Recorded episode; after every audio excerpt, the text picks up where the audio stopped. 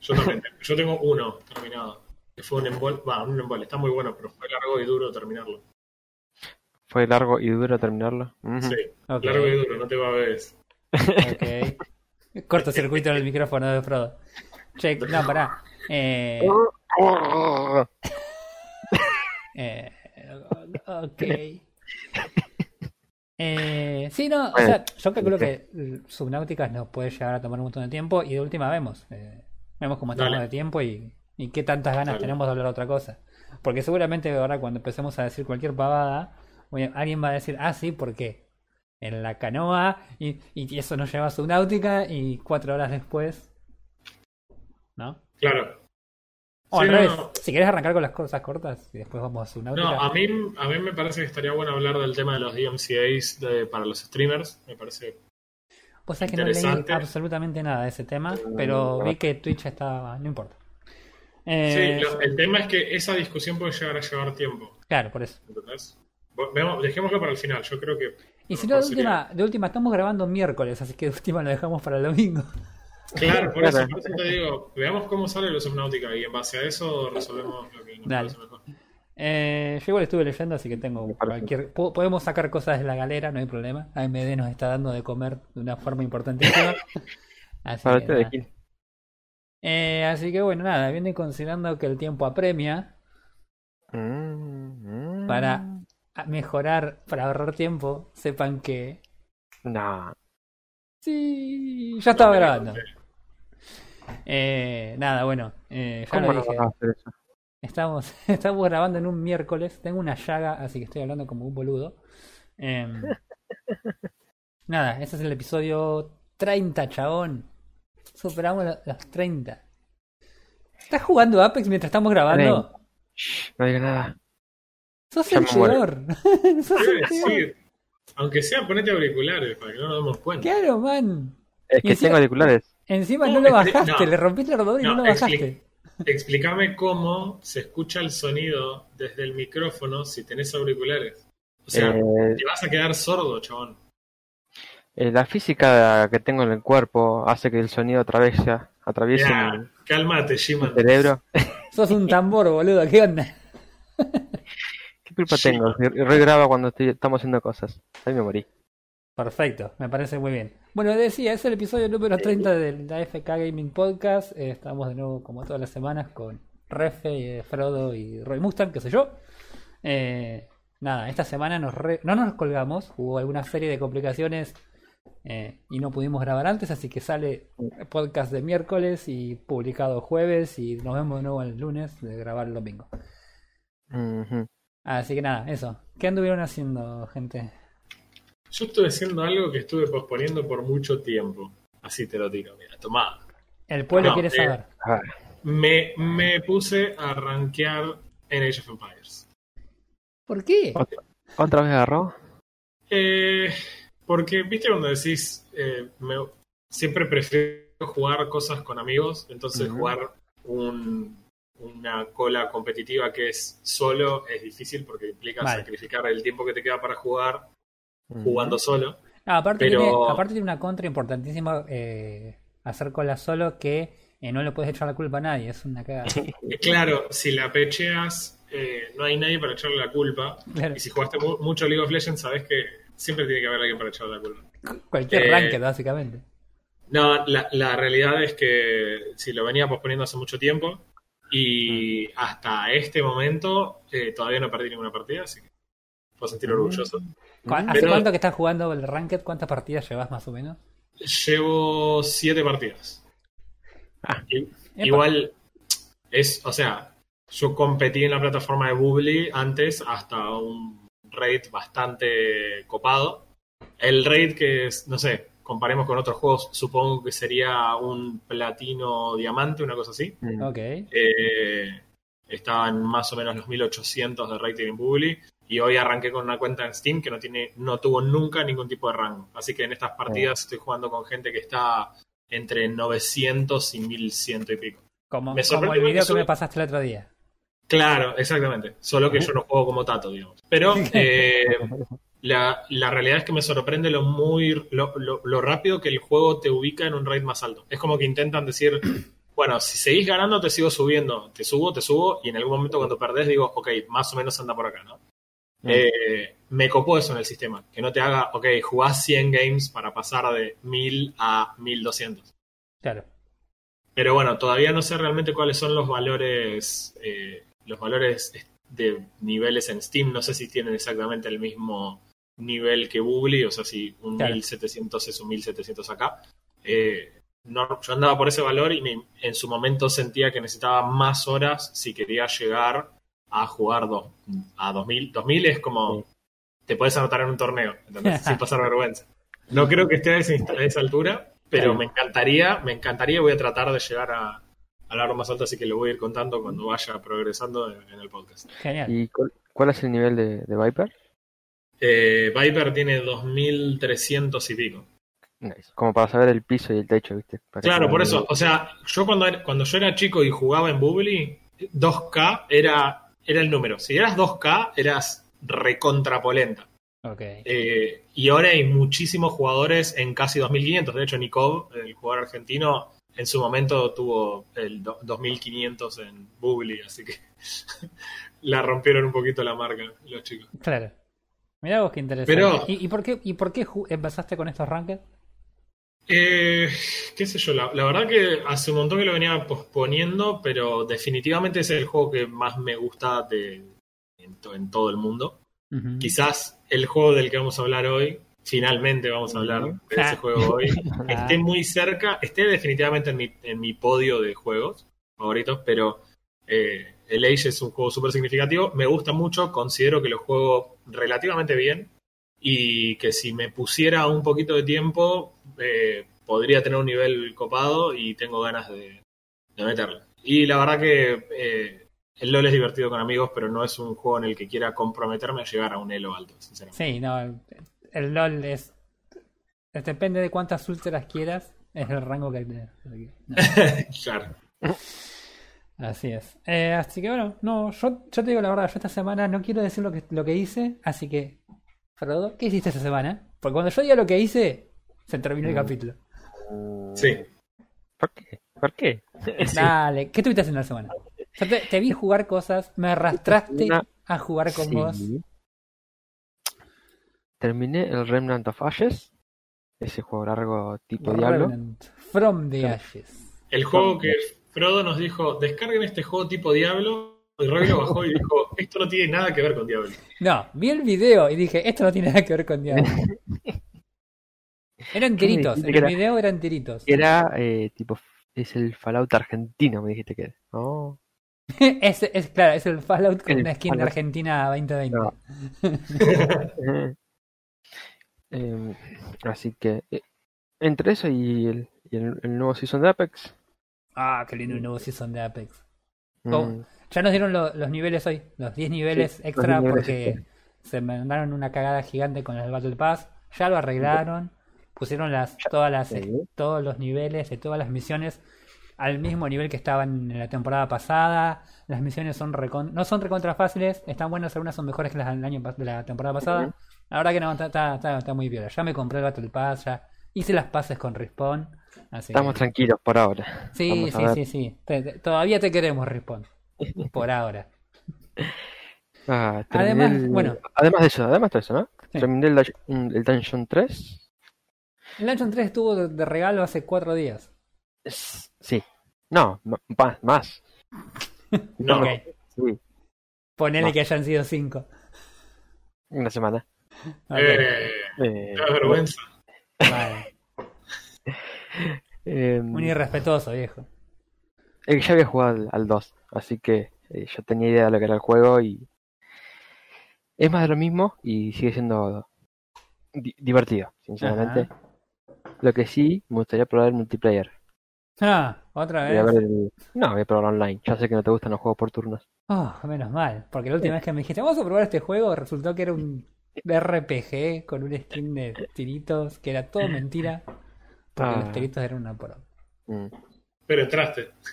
Sí, no, entré- y más, es más, después le jugué un rato solo, pues digo, ¿será que, será que capaz que yo, a ver, voy a probar un ratito? No, sí, no, no.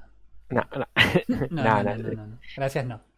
No, el Remnant El Remnant from Ashes, from the Ashes es bastante único, se podría decir. No, para nada. Es un RPG de tiritos. O sea, no tiene nada. Va, por lo menos lo que yo juego no tiene nada de único. Mm. Eh, Pero en el, en el próximo podcast lo, lo contaré bien. sí, sí, sí, sí. Hoy, hoy el día, el día es especial porque eh, en realidad no fue esta semana, fue la semana pasada. Porque yo estaba rindiendo y había terminado de rendir y era como necesito vicio inyectado en mis venas. Así que dije, voy a terminar Subnautica. Esa fue mi mano en la mesa. ¿Y qué pasó? Y terminé Subnautica, che. Ah. Hice todas las cosas que tenía que hacer, resolví Ah. todos los puzzles que tenía que resolver, salvé a, toda, a toda la gente que había que salvar. Eh, ¿Qué más hice? Nadé un montón, tengo unas piernas, no sabe cómo. Y después de todo eso me puse a jugar Subnautica. Nada, bueno, eso, sí, terminé Subnautica. Después de años de Subnautica, eh, por fin lo terminé. ¿Y ¿Qué te? Eh, definitivamente es un, es un juegazo. Es un juegazo. Es un juego que. eh, yo, yo voy a hablar de las cosas que a mí me. la- las impresiones que yo tuve del juego y después ustedes bombardenme con las preguntas y yo les voy respondiendo lo que ustedes quieran saber. Me gusta, me gusta el approach. Eh, Lo primero que tenemos que hacer, si no sabes qué es Subnautica, te, debería darte vergüenza, pero no vamos a asumirlo, vamos a hablar de qué es Subnautica. Exactamente. Eh, bien. ¿Querés hacer los honores? A ver, contanos qué es Subnautica, Ref. Subnautica es un RPG por turnos, no entendía nada. el ¡Yes!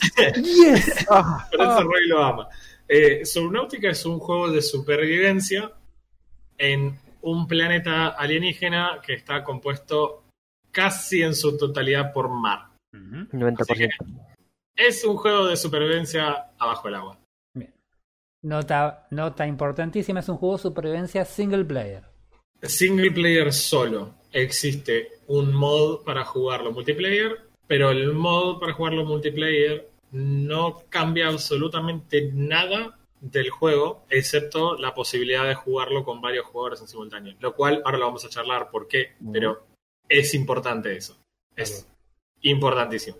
Bien, el juego Y está- es un juego Sí. de supervivencia guiado o orientado, digamos, por una historia.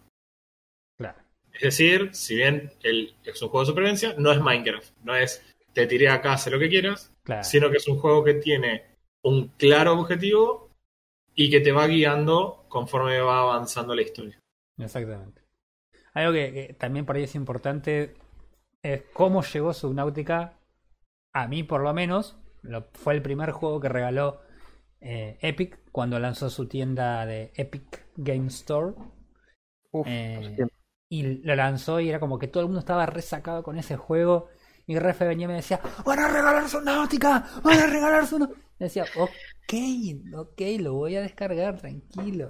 ¿Vos te acordás mi enojo por el hecho de que a la hora que había que canjearlo no se podía cambiar porque estaba rotísimo el, el- Mal, estaba yo- saturado. Saturado. y, y no se podía tradear y era como, pará, pero ya pasaron como 12 minutos desde que tenía que poder tradear y no lo tengo. Me estoy secando, necesito agua. Eh, sí, me acuerdo, me acuerdo, me acuerdo. Fue más o menos cuando nos rompimos. ¿Qué más rompimos? Cuando rompimos por Watch Dogs 2, ¿era que rompimos Ubisoft también? Sí. Sí, sí, son percha. Sí. Eh, bien. Ah, la- la- la- la- las, las empresas siguen eh, menospreciando la- nuestra capacidad de ser unos muertos de hambre. Eh, na- nada, bueno, y el juego ese yo me acuerdo que lo había jugado, lo jugué en su momento, me re gustó, me- la verdad que me entretuvo un montón con el juego, pero fue muy cerca del fin de año, viste que fin de año es, es siempre un quilombo todo, y lo estuve jugando y el save que tengo de esa época, del año 2018, es de diciembre. Así que es muy probable que haya dejado de jugarlo porque justo arrancaron todas las fiestas, se armó todo el quilombo, por ahí de haber pasado un par de días sin sentarme en la PC como para decir, bueno, me siento a jugar. Y ya después que pasó eso, ya seguramente volví a jugar otro juego y ya lo, lo colgué al juego. Me acuerdo incluso en esa época tenía varios amigos jugándolo y era como que todos íbamos más o menos a la misma altura y nadie trataba de decir, bueno, encontré... Ah, no, no, no. Eh, no sé, yo iba... Estoy por ahí, cosa de que nadie quería spoiler al otro, era, era como re divertido. Sí me acuerdo que nos mandábamos fotos de las construcciones que íbamos haciendo. Eh, Me acuerdo que era un, un día de calor en el que se me destrabó el celular, se me desbloqueó el celular en el bolsillo. Una época en la que es- es- se estaban mandando unos memes muy heavy de temas muy delicados. O sea que los memes eran como bastante heavy. Y yo, a mí me encantan todos esos memes. Eh, y se me destrabó y se entraron a mandar imágenes a todos mis contactos del celular, del, del WhatsApp. Por Mm. suerte, la imagen que se mandaba era una imagen de un inventario de Subnautica. Así que, así que zafé como loco. Eh, Así que. Nada, bueno, pero eh, son cosas que pasaron cuando lo jugué la primera vez. Mm. Pasó un montón de tiempo y nada, arrancamos de nuevo con que. Arranqué, ¿te acordás que arranqué con el, con el stream? Que la idea era tener un stream Claro. eh, cada día por medio más o menos con, con mi avance de Subnautica. Pero la realidad es que soy eh, demasiado perezoso para ser tan consistente con un stream. Y nada, la verdad que lo, lo colgué, pero lo seguí jugando el juego. Eh, y nada, y acá estamos, hoy lo terminé. Va, lo terminé, terminé la semana pasada. En general el juego la verdad que es, es, es excelente. El juego este, es como... Yo lo que, lo que les iba contando mientras, mientras iba jugando lo que me llamó muchísimo la atención es como todas las cosas que haces. Cuando, cuando arranca el juego es como que estás en esta zona tropical, estás así re tranquilo, levantás una cosita, ningún... los bichos por ahí te muerden, pero meh, mucho daño no te hacen. Da, pa, pa, pa, pa, pa, pa, Reaper. Se acabó. Es otro juego. A- aparece el Reaper chabón y, y te da miedo volver al agua. O sea, porque no, no- no sabes dónde está. o sea, después de un tiempo aprendes dónde estás, aprendes a arrastrarlo, incluso te acercás y lo escañás porque sos un campeón. Es el Nope de abajo del agua. El... El- Nope. claro. No, no, no, es terrible. La, la primera interacción con el Reaper es, es- es absolutamente terrible. Yo lo había tenido ya en la primera vez que lo jugué. Y me acuerdo que eh, lo había visto desde arriba y se veía muy largo. Y yo les decía que parecía una sirena. Qué equivocado estaba. Te pusiste en modo Thorin, escudo de roble. Mal. No, o sea, jamás había estado tan equivocado en el agua. Eh, pero nada, bueno, ya cuando arranqué esta vez ya sabía que estaba el, el Reaper dando vueltas, así que bueno, ya era otra cosa. Pero es, es muy loco cómo cambia tu percepción de todo el mapa y de todo el juego y de las cosas que vas haciendo conforme eh, vos vas avanzando en el juego. Arrancás, como te digo, este- esta islita tropical que no pasa nada, pum, Reaper que casi te come. Va, casi, algunas veces te come directamente. Eh, y una vez que te encontrás con los Reaper y después vas a buscar la, la encontrás las islas y, y te encontrás con los Warpers, los Warpers te hacen pegar unos cagazos terribles también. Entonces como que llega un punto en que, ¿sabes que Salís de los 20 metros que rodean a tu base de- o, o a la, o a la, este, a la, a la cápsula en la que caíste y sabes que te vas a morir. O sea, porque es todo peligroso y, y es todo oscuro y es todo muy profundo. Al principio vos bajás 100 metros y es como, no, no, no, de acá no puedo salir. Y llega un punto que estás como 700 metros y dices, oh, no, que- estoy tan arriba, tengo que bajar otra vez hasta... ah". Y es como, Sí. cómo va cambiando la, tu percepción de, las, de la profundidad, de cuándo algo es profundo y cuándo algo no, de cuándo algo es peligroso o algo no. Mm. Este, lo que decía del River, por ejemplo, es que cuando empecé a jugar, obviamente tenés la situación de que no querés cruzártelo. Y cuando ya lo estaba terminando, ya, está, ya había armado, no, no había armado todavía el Neptuno, pero, pero ya había avanzado casi todo. Y digo, ah, antes de irme de la isla tengo que escanear un Reaper. Así que fui de cabeza a la Aurora a buscar al bicho este. Dejé el, el Simus tirado por ahí y dije, bueno, dale, vení amigo. este, así que nada, es, es- es- eso fue lo que más, lo que más me, llamó la atención. Eh, cómo la percepción de las cosas pasan de ser, estoy re tranquilo, esto es recontra peligroso y para el final del juego es como, "Fua, el bicho este, ra- ra- rajar acá y le das una patada al, al, al, al Reaper ese para que deje de molestar. Eh, Se va aullando cual caniche después, sí. es que, no, ah, bueno, ¿sabes lo que hice y no te conté? Esto sí lo hice. Yo quería ver cuál era la interacción, porque el tema es así, vos cuando te agarra el Reaper con el Simoth, te agarra literalmente y te lleva arrastrando y tenés la cara del bicho en tu cara y mientras estás teniendo una crisis de pánico, eh, nada, después te suelta y, y seguís con tu vida como podés. Entonces yo Mm. dije, ok, con el Cyclops, con el Cyclops no tiene interacción, es simplemente va y te lo hace cadorna, porque el Cyclops es de papel crepe. Eh, entonces yo dije, bueno, a ver, voy a ver qué interacción tiene con el Pron. El Pron es el, el- el exoesqueleto, este mecha eh, submarino que te permite llegar a la mayor profundidad de todas. Eh, entonces fui, busqué al Reaper, me paré, el Reaper pasaba, no me daba bola. Hasta que fui y me le acerqué yo. Mm. Y tiene la misma interacción que, el, que con el Simos, te agarra y te queda en la cara. Con la diferencia que con el, que con el Pron te puedes defender y lo puedes reventar a tortazo. No lo llegué a Sí. matar, pero lo reventé a piña. Fue como, ¡Toma, hijo de puta! ¡Tu- toma! ¿Te acordás cuando me hiciste cara? ¡Toma, hijo de puta! Sí. Eso fue Hay un par de cosas re interesantes respecto de, de lo que te va diciendo el juego con la info, pero igual me parece que estamos salteando cosas bastante importantes de la descripción de lo que es el juego Yo- y cosas que... Yo estoy contando una impresión así general de lo que a mí me pasó. Nada. Claro, sí, sí, yo lo que digo es esto, o sea, cosas que cuando te las plantean vos decís, jodeme que esto es divertido. Porque vos, por ejemplo, si a una persona le decís que, que casi la actividad que más tiempo vas a estar haciendo dentro del juego es escanear absolutamente todo lo que hay, vas a decir Claro. como, ah, qué divertido, escanear Claro. plantitas y... ¿Y, Es ¿y cómo escaneas? No, sí, apretás el botón derecho y te quedas ahí un toque. Claro, depende del tamaño de lo que, se- lo que estés escaneando, el tiempo que demora en escanearse y te da información respecto al juego. Claro. Porque lo que pasa con la historia de este juego es así, hay un- estás adentro de una nave espacial que evidentemente fue eh, tiene un problema, está a punto de caerse, con lo cual vos corres a tu cápsula de escape, de tu cápsula de, de escape sale hacia el planeta, en lo que vas cayendo una chapa se desprende, empieza a rebotar contra todos lados y así en primer plano ves como te pega la chapa en la cara, que si lo estás jugando con auriculares es la primera vez que vas a saltar de la silla porque te pega un tortazo en la jeta. Te despertas y está tu cápsula flotando en el medio del mar, como habíamos dicho recién. El juego es casi en su totalidad agua. Eh, y bueno, nada, es ese primer momento desesperante cuando ves tu escalerita en la mitad de tu pod de supervivencia y salís a la superficie de tu pod y ves que estás flotando en medio del océano y fuera de joda no hay nada. Nada, Y- nada. La primera sensación es súper desmoralizante porque eh, realmente te da la sensación de que cuál es la posibilidad que, que tenés de sobrevivir en esas Hmm. circunstancias. Eh, empezás a, a mirar a tu alrededor y ves allá en lo lejos tu nave gigantesca eh, estrellada sobre el mar. Claro.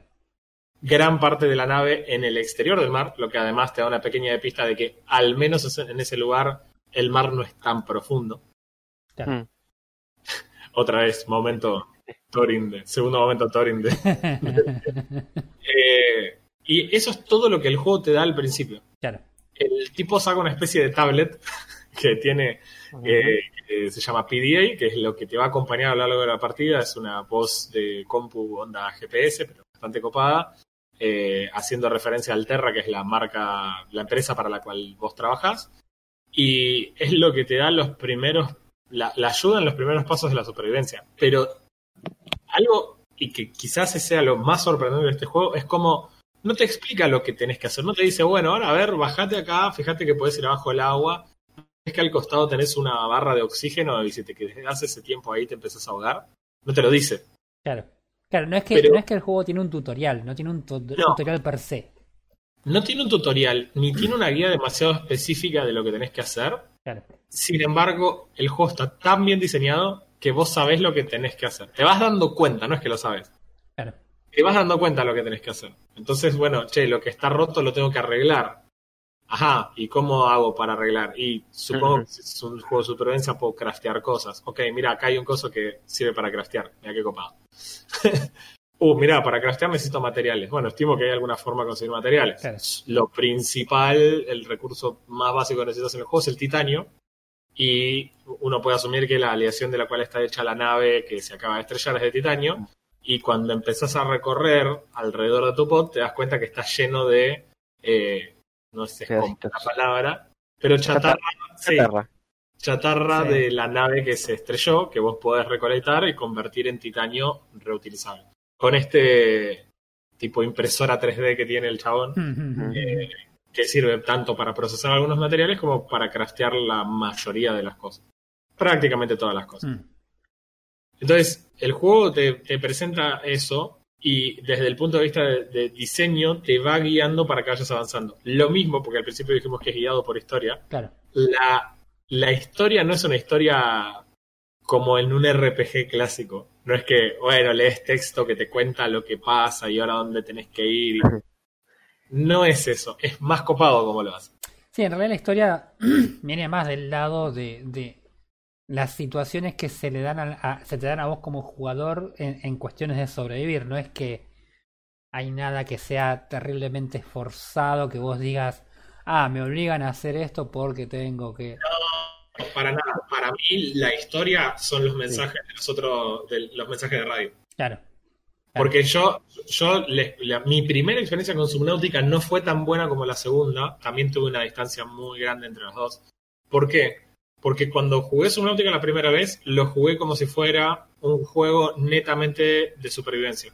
Entonces hice la mía y fui para donde me pintó. Ah, mira. En vez de jugar el juego como quizás los diseñadores lo pensaron. Lo podés hacer, pero no lo vas a disfrutar tanto como cuando te llega un mensaje de radio y te dice, por ejemplo, eh, este mensaje de radio, pod, estamos al lado, vengan a buscarnos, ok, y te llegan las coordenadas, vos ves en el, te aparece un indicador en el mapa de donde Claro. te llegó el mensaje de radio, y listo, tenés que ir ahí, el primero está cerca, el segundo ya está creo que algo así como 400, 500 metros, y ya te dice, che, pará, no podés llegar tan lejos nadando porque pa, te va a agarrar hambre, sed en el medio y no lo vas a poder lograr. Mejor armate este deslizador de agua, Claro. ¿entendés? Entonces, si vos te pusiste a pokear ahí a ver qué es lo que podías hacer, capaz que encontraste que ya podías craftear este coso y ya lo haces hasta el principio. No te va a arruinar la experiencia, Claro, para claro. nada. Pero es distinto cuando decís, ok, listo, ahora está acá, bueno, perfecto, es excelente. Ahora, en algún momento, en vez de la distancia, lo que te va a empezar a cambiar es la profundidad. Te va a decir, ok, en las coordenadas de esto llegaron en un, en un coso que se hundió y estaba a 900 metros abajo del mar. Y es como, ajá, Hmm, Creo que no me va a alcanzar el oxígeno. sí, y no me alcanza el oxígeno. Mi Simot es el primer vehículo que puedes hacer y 200 metros baja. Claro.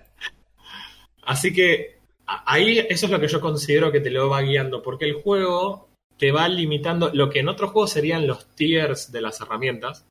Onda, Claro. Minecraft pasé del pico de piedra al pico de hierro porque ya no puedo picar estos materiales con piedra. Acá te lo va manejando con la altura, es el único, Con la profundidad.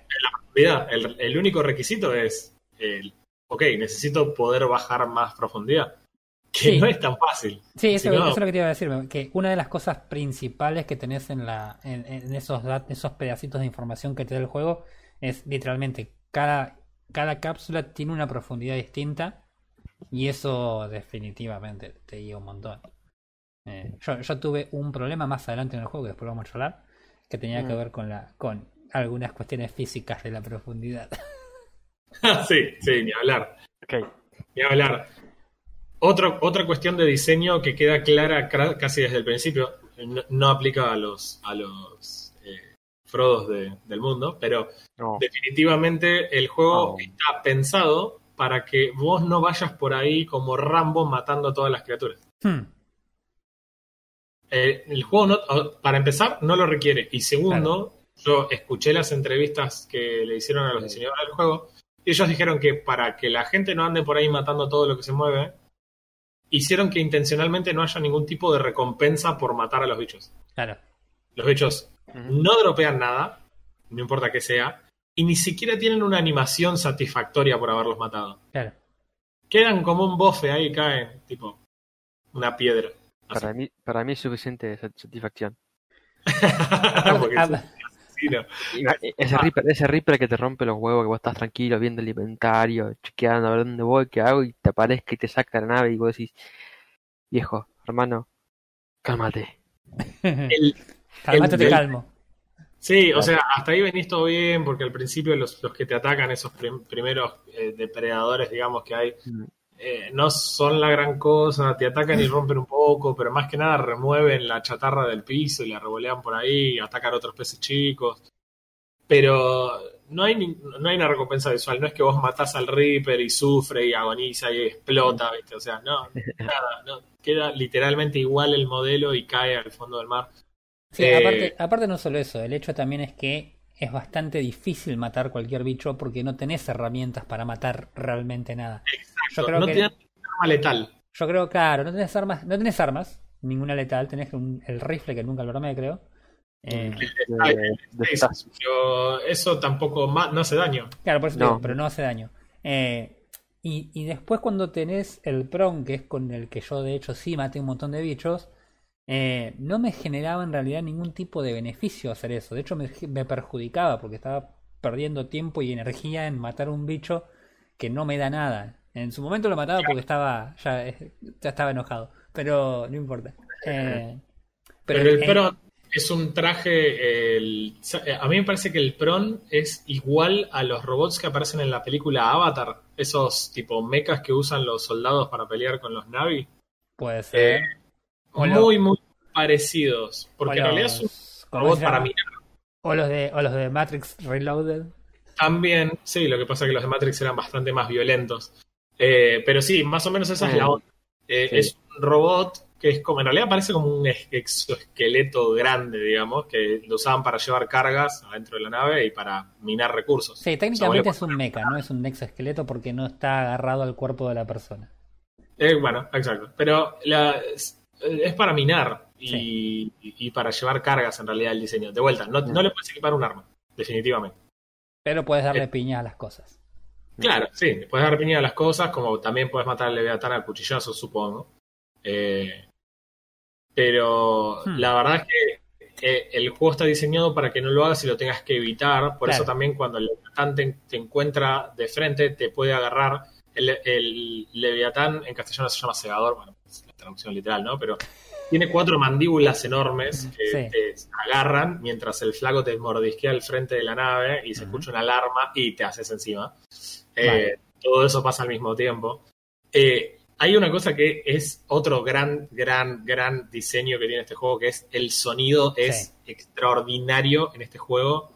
Eh, le- tu primer encuentro con Leviatanes, porque Leviatán es solamente una clase de eh, animal más grande que el resto, digamos. O sea, Hay es una, categoría, una categoría eh, de, de, de- de tamaño de animales, exactamente. Exacto. Cuando vos lo, eh, te lo encontrás, el PDI lo que te dice es, eh, te, te hace una referencia y te dice que esta es una especie de cazador dentro de los leviatanes. Eh, pero vos el primer leviatán que te encontrás es el que se llama Cor- eh, Reefback, algo así, que es Sí. Una especie de, mira, no sé ni cómo de- describirlo, pero acá lo de- el juego lo describe como una especie de corales gigantes. Es como una medusa, una medusa gigante con corales arriba, básicamente. Sí, es una cosa así rara, eh, que es, sub- es pacífico, pero no te hace nada, pero ya tiene como un, son, un zumbido a un súper bajo nivel, muy grave, que se escucha de lejos, y ya el sonido es fantástico, pero Mm. fantástico en este juego. Incluido el del Leviatán este, que es la primera vez que te lo encontrás y te ruge a la distancia y no sabes dónde Katsu está. Y el PDA te dice, la- te dice ecolocación. El profundo rugido que emite el segador a intervalos regulares es un sonar. Si puedes oírlo, el segador puede verte. Claro. Piola. y te mete un rugido que Alt F4. tremendo. Sí, empezás, no, no, Alt F4, apagás la compu, cerrás la persiana, porque es muy, muy copado. El juego, no sé si lo puedes decir que es un juego de, no es un juego de terror, definitivamente no, No. es un juego de terror, pero tiene partes que son aterradoras mal. No, hay partes que te hacen asustar posta. No, no sé si tanto por. Creo que tiene mucho que ver también con que no te esperás que te haga asustar. Creo que Claro. tiene bastante que ver con eso. Lo que yo decía, por ejemplo, de los Warpers. Eh, Sí. Una vez que medio que te acostumbraste a la idea del, del Reaper, del Leviatán este, que te agarra y qué sé yo, y medio ya sabes cómo por ahí esquivarlo, el juego te lleva a otra parte del, del juego un poco más alejada, en la que encontrás de hecho tierra, encontrás una isla, pero alrededor de esta isla hay unos, unos otros, no, no me acuerdo, son categoría Leviatán, Leviatán también, ¿no? Sí. Sí, Eh, son unos bichos que no son largos, sino que están como parados y tienen unas garritas tipo langosta, eh, que tienen la habilidad de teletransportarse, eh, literalmente, teletransportarse, como Goku. Eh, que además te teletransportan a vos también. Entonces vos por ahí estás re tranquilo y escuchás al bicho y sabes que está ahí. Y sabes que en cualquier... te transportó a otro lado. Entonces vos estabas adentro de tu Simus re tranquilo, chequeando el inventario, como decía recién Frodo. Y de repente, ¡puac! apareciste en otro lado. Tu personaje pega un grito que, que parece que, que le pegó simultáneamente con los dos dedos de los dos pies chiquitos a, a dos muebles distintos y no, te, asusta. Y, no es que, y no es que el, el, juego intenta ser de miedo. Es que simplemente la situación no te la esperás o, o, o sabes o te da ansiedad el hecho de saber que el bicho está ahí y que en cualquier momento te va a agarrar y, y no, te genera una situación de, de, estrés bastante importante y cuando sucede evidentemente te asustas, no te queda otra. Sí, son, son humanoides aparte y son bastante creepy. Y por ahí la primera vez que te los encontraste da la sensación de que esos son los aliens que, que viven en este planeta. Eh, además, tenemos que decirlo: el juego se trata de que tu personaje se quiere tomar el palo del planeta. No es que, ah, mirá qué ocupado, qué rico que son los peces acá. Eh, no voy a quedar porque hicieron vida bajo el mar, como dijo Mero. No, sino que. El, el objetivo último del juego es escaparte del planeta, exactamente. Exacto. Entonces, todo lo que vos vas haciendo es para poder escapar del planeta. Escapar del planeta requiere, como dijo Roy antes, craftear el Neptuno. Neptuno es este modelo de cohete que vos obtenés cuando revisas la nave de Aurora. No se preocupen, en el video vamos a aclarar que está plagado de spoilers. Sí, sí, sí, sí, Porque no estamos discutiendo la historia, acá estamos asumiendo ya que todo el mundo lo jugó y si no lo jugaron lo tienen que jugar porque la verdad que es extraordinario. Recomendado por nosotros tres sinceramente es un juego eh, fantástico. Pero desde el punto de vista de diseño, el juego hace todo bien. Me parece que no hay ni desde el, mm. diseño no hay ninguna crítica que posible, me parece. Eh, el diseño del mapa es absolutamente a mano, completamente a mano. Todo lo que está puesto fue generado eh, pura y exclusivamente a mano, lo cual normalmente en, en el pasado, antes de jugar Subnautica, yo creía que siempre que un mapa fuera open world grande, enormísimo y con miles de cosas para hacer, iba a ser mejor. Y te das cuenta que acá el hecho de que el mapa esté hecho a mano lo vuelve eh, perfecto en lo que el juego quiere hacer. No hay que olvidarse que el juego este tiene, como dijimos, es un juego guiado y que la idea del juego, si bien es que vos tengas la libertad de moverte por el mapa, es la idea de que lo mismo que pasaba con la profundidad, la idea de que vos no, no te saltees por ahí cosas importantes, que puedas por ahí tener una libertad de hacer algunas cosas y otras no, pero sí que no te saltees etapas importantes del juego. Eh, y el hecho de controlar cómo está generado el mapa, haciéndolo de hecho a mano, eh, evidentemente les provee a los desarrolladores un montón de control sobre la forma en la que el jugador va a estar moviéndose y haciendo las cosas. Cosa que en un, en un mapa generado eh, aleatoriamente. Proceduralmente, más que aleatoriamente, no es aleatorio. Eh, no controlás. Minecraft, vos, al no tener una historia, por ejemplo, el mapa no, no controla lo, o sea, controla lo que vos haces, pero no es que el desarrollador está controlándote a vos. En cambio, en Subnautica, el hecho de, este crafteo del mapa eh, a mano tiene que ver también con la idea esta de guiar al jugador a dónde ir y dónde no ir en determinado momento de la historia. Mm. la verdad que lo hace perfecto y no solo eso, a mí una cosa que me llama mucho la atención es el hecho de cómo te esconden cosas en, muy cercanas al lugar en donde vos arrancas. Hmm, vale. Por el simple hecho de que están ahí, pero primero que cuando vas, te cuesta un tiempo, si querés, empezar a, a, mirar lo que tendrías que ver, como en cualquier otro juego, viste, que con el tiempo te vas volviendo más ducho para eso. Pero aparte te lo ponen en un lugar que aunque esté a mano no puedes llegar. Entonces ok, está ahí, pero... Eh, así que desde el punto de vista de diseño, tanto el diseño de las criaturas como el diseño del mapa, como el diseño de, del, bueno, no, del no combate, si querés. Mm. pensé que nunca, pensé que diría eso.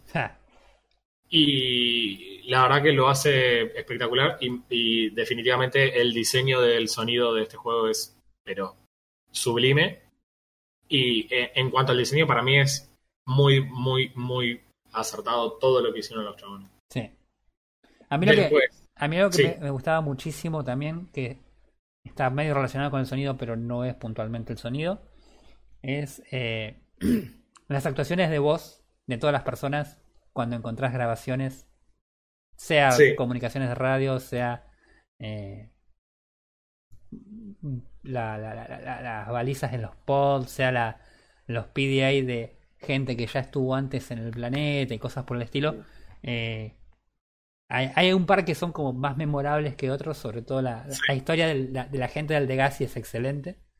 Eh, Exacto. Degassi, Degassi era una nave anterior a la Aurora, que es donde llegas vos. claro, Y los de Degassi que estuvieron en el planeta se instalaron y se instalaron posta. Y tu- hicieron bases tanto en las islas donde encontraron tierra, como también hicieron bases submarinas. claro. De hecho, unas profundidades que a vos te cuesta bastante llegar. Y es Claro. re desesperante porque vos bajás hasta donde te da el límite y ves que allá hay una construcción. claro. Y decís, la de cosas para escanear que debe haber ahí adentro.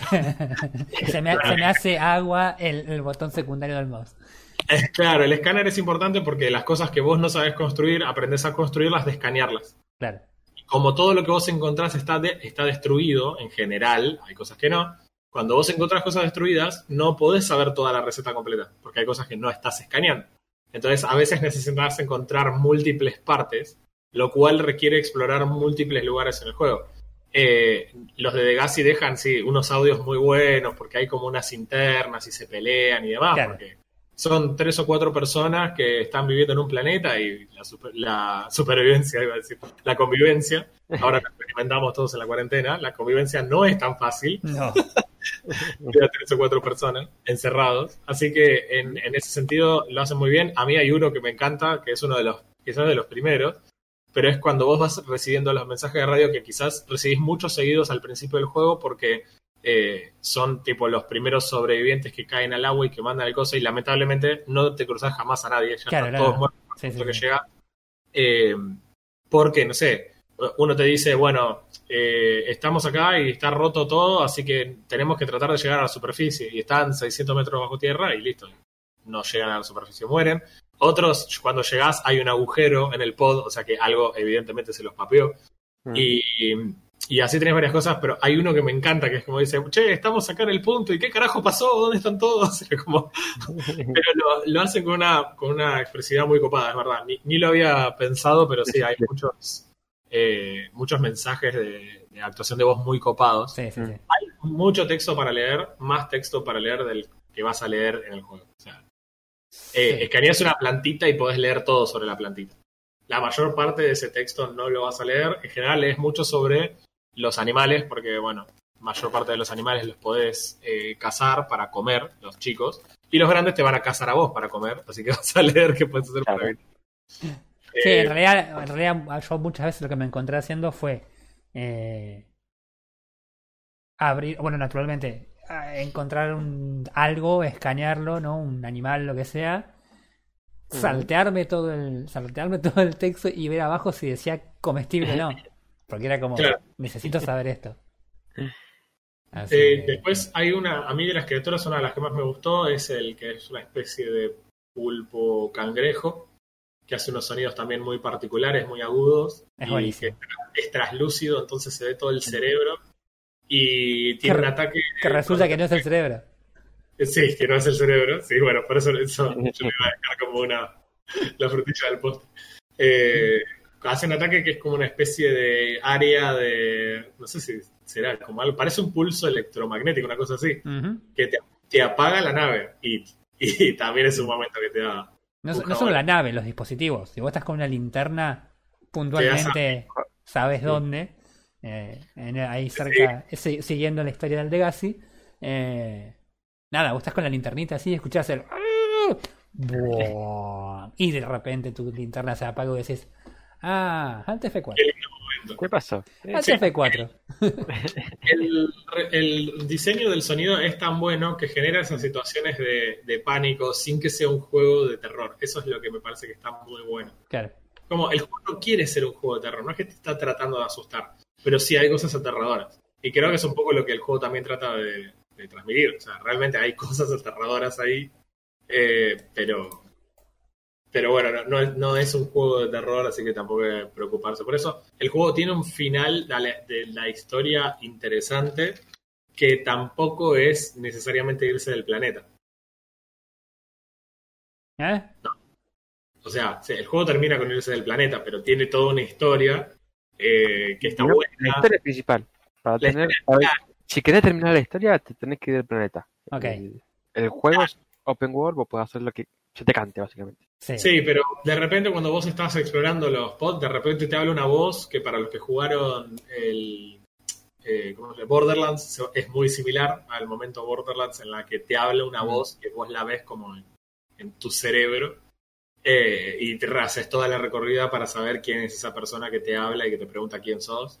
Claro. Eh, en el medio te encontrás edificios alienígenas, eh, hay un momento zarpado, zarpado, en el que te dicen, no, Aurora, la verdad que no sabíamos si realmente había que ir a buscarlos o no, y ahora vimos todos los escombros y no, no puedo creer. Eh, si hay algún superviviente, por favor, anda a, ese, a esas coordenadas. te mandan unas coordenadas, que justo son en una isla, en donde vienen buscarte, y ves en primer plano como esta nave alienígena en realidad es, es un arma y él se arma y destruye la nave. Lo cual en sí es bastante positivo porque también vas a lootearte toda la nave. Claro. Claro. mi, mi cirujano interno se está refregando las manos. Totalmente. Eh, así que ahí vas descubriendo muchas cosas. Está bueno porque el juego también te, te muestra herramientas que vos no sabes para qué sirven. Y cuando vas explorando el mapa, y eso es otra cosa que es un super plus, es el juego te premia por explorar. Sí. no tenés un requisito de ir a ningún lado, pero explorar dentro del radio y la profundidad que tus tecnologías te permiten llegar, te van, van permitiendo encontrar, por ejemplo, no escombros de la nave, sino un pedazo entero de la nave que se desprendió. Y adentro de ese pedazo de la nave puedes llegar a encontrar tecnología que hasta ahí no habías encontrado. Como por ejemplo, eh, cargadores de baterías, Claro. que son súper importantes para dejar de tirar las baterías y ser un poco más ecologista. Eh, no son tan baratas de hacer las, las pilas, así que Claro, sí, sí, sí. Este. Bueno, eh, la exploración es muy divertida. Aparte, cuando te subís al Cimot, hay un antes y un después en el juego. Sí. sí El. Cimot es fantástico de usar. Es lo más parecido a estar en una nave espacial, pero abajo el agua. Eh, es, es hermoso y te dan ganas, posta, de andar por ahí mirando cosas, prendiendo la luz, metiéndole mejoras para bajar más profundidad, para eh, tener un poco más de resistencia a los, a los golpes, para eh, poder escanear el- el- las superficies y poder ubicarte un poquito donde estás. Tenés un- Para tener un sonar, Claro. más- para transportar más cosas. No, una, una de las cosas que yo tuve problemas fue cuando llegó un punto en que el CIMOS ¿sí? no te Sí. sirve más. Porque vos necesitas hacer una profundidad a la que el CIMOS no puede llegar, incluso con todas las mejoras. Exacto. Creo que el límite es 900 metros. del 900 metros, exactamente. Ahí ya tenés que pasar al PRON, que tiene una profundidad mucho más, más importante. Eh, pero ahí fue cuando se dio la, una situación, una situación física como re divertida, si querés. Que en realidad el, el problema surge en que vos estás en este aparato súper tecnológico con forma esférica que debería soportar presiones realmente muy importantes de, de- de- por debajo del nivel del mar, que es el peso propio del agua, naturalmente. Sí.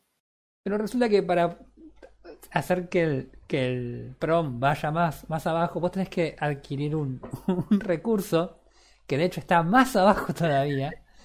Entonces, claro, como física obviamente salió por la ventana porque evidentemente andaba She-Man por ahí dando vuelta. eh, vos, vos en, en, en el CMOD vos no podés bajar de 900 metros. Ahora, vos salís del CMOD con tu trajecito de neoprene y vos sí podés bajar más de 900 metros. Es como que Los o sea- tímpanos de titanio del chabón. los Mm. tímpanos, los huesos, los pulmones, los tejidos blandos, todo. O sea, porque No, 900... es el traje. Tenés un traje hipertecnológico. ¿no? ¿Y por qué no Sí. le pongo el traje al CMOD entonces? Claro. Estaría bueno cubrís todo de tu traje. Sí, es eso. Obviamente, e- ese tema en particular, me parece que ellos no lo tuvieron en cuenta, porque es- el juego lo que está haciendo es forzarte básicamente a que te craftes el siguiente vehículo y no te quedes para siempre con Claro. el siguiente. Claro. Realmente sería, sí, o, o sea, habiendo manejado todos los vehículos que tiene el juego, si pudieras usar el Cmod para todas las profundidades, no vería ninguna razón para hacerme cualquiera de los otros. El Cmod Olvídate. es Claro. genial, es divertidísimo. Olvídate. Sí, sí, ni hablar. Ni hablar. Eh, Una de las cosas que más me costó después de, de llegar al límite de esa profundidad, más allá del chiste este de la, de, de la profundidad en, en, en neopren, es que tenés que usar el otro vehículo que me terminó gustando un montón. El Pron me gustó un montón. La verdad que una vez que le agarrás la vuelta al, al hook y a los propulsores y qué sé yo, te podés mover re bien en toda la zona que se supone que tenés que moverte. Pero no es el Simod. O sea. Sí, eh, definitivamente. Y la, la verdad a mí me parece me parecen fantásticos los otros vehículos también igual. O sea, yo el que menos disfruté fue el Pron, pero lo necesitas en algunas partes. No te obliga tampoco a que lo uses, pero en realidad si querés, por ejemplo, ponerte a construir, expandir una base y demás, es muy probable que no puedas estar juntando los recursos a mano de los, los escombros, bueno, escombros, están escondidos como cubiertos de piedra o de tierra bajo la superficie Claro. y tu tipo puede golpearlos un poco y revelar el recurso que hay abajo. Esa es la forma en la que al principio encontrás los recursos. Eh, en el late, cuando querés craftear o construir mucho y necesitas muchos materiales, el Pron es genial porque le pones el taladro y puedes taladrar unos tipo unos bancos de recursos grandes que solo se pueden taladrar con el Pron. claro. Esto no lo puedes hacer hasta muy late. Muy, muy, Muy bien. Sí, sí. Mid-game más o menos, no. No, no. No, para mí es, para mí es muy late. Y Mm, sí. lo- cuando lo haces, eh, lo- a partir de ahí sí ya empezás a decir, ok, puedo hacerme una, una base secundaria en otro lugar o puedo construir muchas bases porque también hay construcción de bases en el juego. Claro. Sí, sí, no hay que olvidarse que el juego también tiene toda su parte de construcción, toda su parte de, de- de manejo de recursos, todo. O sea, tiene todos lo- lo- los elementos de, una, de un juego de supervivencia. Sí. A mí me gusta que para la construcción no es complejo, sino que te basta con tener los recursos en el inventario y usar tu máquina de construcción, que de vuelta es como una especie de impresora 3D de mano. Parece Sí. una afeitadora. Eh, y, y vos buscas el lugar, que hay una especie de grilla tridimensional en donde ubicas los edificios, no es que lo puedes poner donde quieras. claro. La grilla está armada porque vos te- generás ambientes y esos ambientes se pueden conectar unos a otros solamente a través de tubos, a través de pasillos con formas tubulares que pueden ser en línea recta, en cruz, una T, etcétera, pero solo los puedes unir a través de pasillos claro. Mm. no podés, conect- no podés poner un, un ambiente al lado del otro, digamos. Entonces se van generando esas bases que son como eh, pelotas unidas por tubos eh, por esos pasillos y vas poniendo cosas. Entre ellos, definitivamente el más, el más útil es quizás el más difícil de conseguir, que es el salón de usos múltiples. Ah, sí. El salón de usos múltiples es estúpidamente difícil de conseguir porque obviamente no se te ocurre nunca escanear el edificio de Degassi donde entras y es un salón de usos No múltiples. se te ocurre bajo ninguna circunstancia, yo no me acordaba la segunda vez que lo jugué, que puede haber un puto edificio en la fucking punta de la montaña, que es el edificio que Sí, además- buscando. Sí, que entras y lo tenés que escanear. Es, bueno, eh, eh, independientemente de eso, que quizás yo eso lo había notado como una de las cosas que digo, esto quizás es un poco criticable. Porque, ¿qué pasa? Los, los otros ambientes que puedes construir tienen un objetivo. Por ejemplo, tenés el scanner room, sirve para escanear. No puedes poner nada dentro de ese lugar. Claro, Es, es para escanear y tiene toda la maquinaria necesaria para escanear. claro. Eh, cuando construís el Moonpool, el Moonpool es un edificio que está planeado para poder adentro poner uno de los vehículos. Por ejemplo, el Simod. Ya lo podés meter a tu nave, que meterlo ahí te permite construir una, eh, una máquina que te permite ponerle mejoras al Simod. Que ahí es como poner las mejoras. Sí. No las craftea tu tipo como craftea el resto de las cosas. Ah, igual yo te digo, eh, yo hasta que yo encontré el, el salón de usos múltiples, eh, mi Moonpool fue la fue mi salón de usos múltiples. Pues entras a, a mi último save y está el, el así y están todos los todos los, los- los- los cosos esos, los lockers de inventario a punto de caerse adentro del agua. Ah, bueno, sí, sí, totalmente. Bueno, cuando conseguís el Zoom, eh, a mí me gusta mucho construir bases y sin embargo en mi último gameplay de Subnautica la verdad no hice una base extraordinariamente grande. Eh, no, el juego no te lo pide y si querés hacerlo lo podés hacer, pero quería hacer una prueba de no tener prácticamente nada en la base principal porque quería llegar al punto en el que podía sacar el Cyclops y construir una base dentro del Cyclops. Cyclops es un submarino. eh, y construir la base dentro del Cyclops y ver si podía tener todo lo necesario para sobrevivir y para el storage ahí adentro. El Cyclops me genera sentimientos encontrados. Está buenísimo. Está genial el, el diseño del, del submarino, me encanta. Que el lo- Cyclops, eh, el Cyclops diría Scar que es eh, diseño de Apple, básicamente. Exactamente, exactamente. Es eh, estéticamente perfecto, funcionalmente es bastante torpe.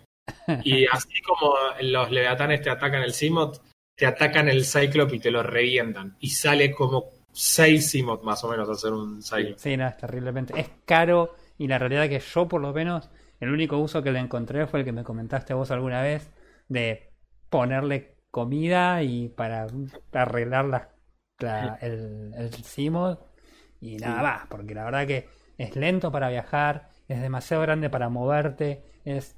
no. Desde ya te subís, a- te subís y tu PDA y te dice el Cyclops está diseñado para ser operado por una tripulación de tres personas. Y el juego, el juego se incluye. Claro. Que creo que una de las cosas que me gustaría mucho de probar el modo multiplayer es poder manejar el ciclo, el Cyclops de tres. Porque Co- Y ¿Cómo, a ver. cómo sería eso? Ah, me intriga cómo sería eso, porque la realidad es que no tenés tampoco interfaz para que tres personas lo manejen. Eh, podés trabajar, uno tendría que estar solamente con las luces y el otro puede estar con la parte de los proyectiles, porque viste que tenés un proyectil, pero no es letal. El proyectil es un Claro. decoy que podés Mm. tirar.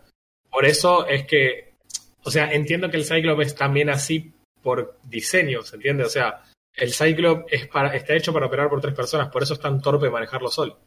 Tenés 10.000 controles porque vos tenés, elegís la velocidad y la velocidad afecta el sonido y los bichos acá escuchan. Claro. Entonces, no es que te tienen que ver, no es que vos lo apagás la luz y lo camuflás, sino que si tu Cyclops va muy rápido, hace mucho ruido, y si hace mucho ruido, te lo vienen a atacar y te lo papean. Y créeme que te duele el corazón cuando te lo papean, porque Sí, te sale muy, muy caro. Eh, tiene desde el vamos, desde el momento que lo haces, se, sum- se sumerge 1200 metros igual, como Mm. la bomba. Y el CMOD puede estar guardado adentro del Cyclops a una profundidad que el CMOD no puede llegar. Pero bueno, yo lo usé para eso. Le puse, la primera mejora que puse fue la que convierte la energía, usa la- el calor para recargar las energías.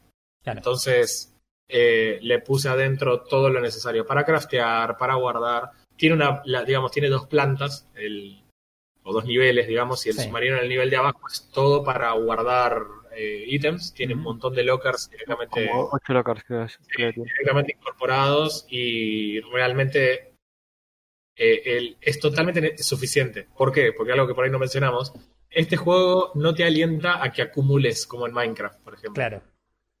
No quiere que vos guardes recursos de gusto. Todo se pudre o te, no te sirve de nada ocupar espacio con recursos que no te sirven en el momento. Claro, los recursos, quiere que busques para craftear una cosa. claro, los recursos por lo general tienen el- el- un inconveniente que al principio parece molesto porque vos decís por qué es así el juego, pero conforme avanza el juego y te das cuenta de que los tipos no quieren que vos eh, acobaches cosas, eh, por ejemplo, guardar titanio es re molesto porque los, los lockers que tenés para guardar no son particularmente grandes y cada bolita de titanio te ocupa un lugar en el, en el, en el locker.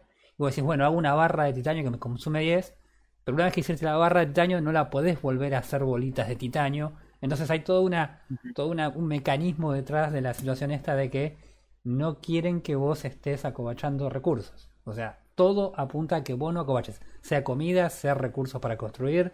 La idea es que vos no acumules. Claro, el, el momento, por ejemplo, más obvio es con la comida. Vos decís, ok, tengo que ir lejos, me llevo comida. Bueno, pero ¿qué te vas a comer un pez crudo? Bueno, lo puedes cocinar cuando te fuiste. Y si, decís, bueno, no, no, lo llevo cocido. Sí, pero se echa a perder.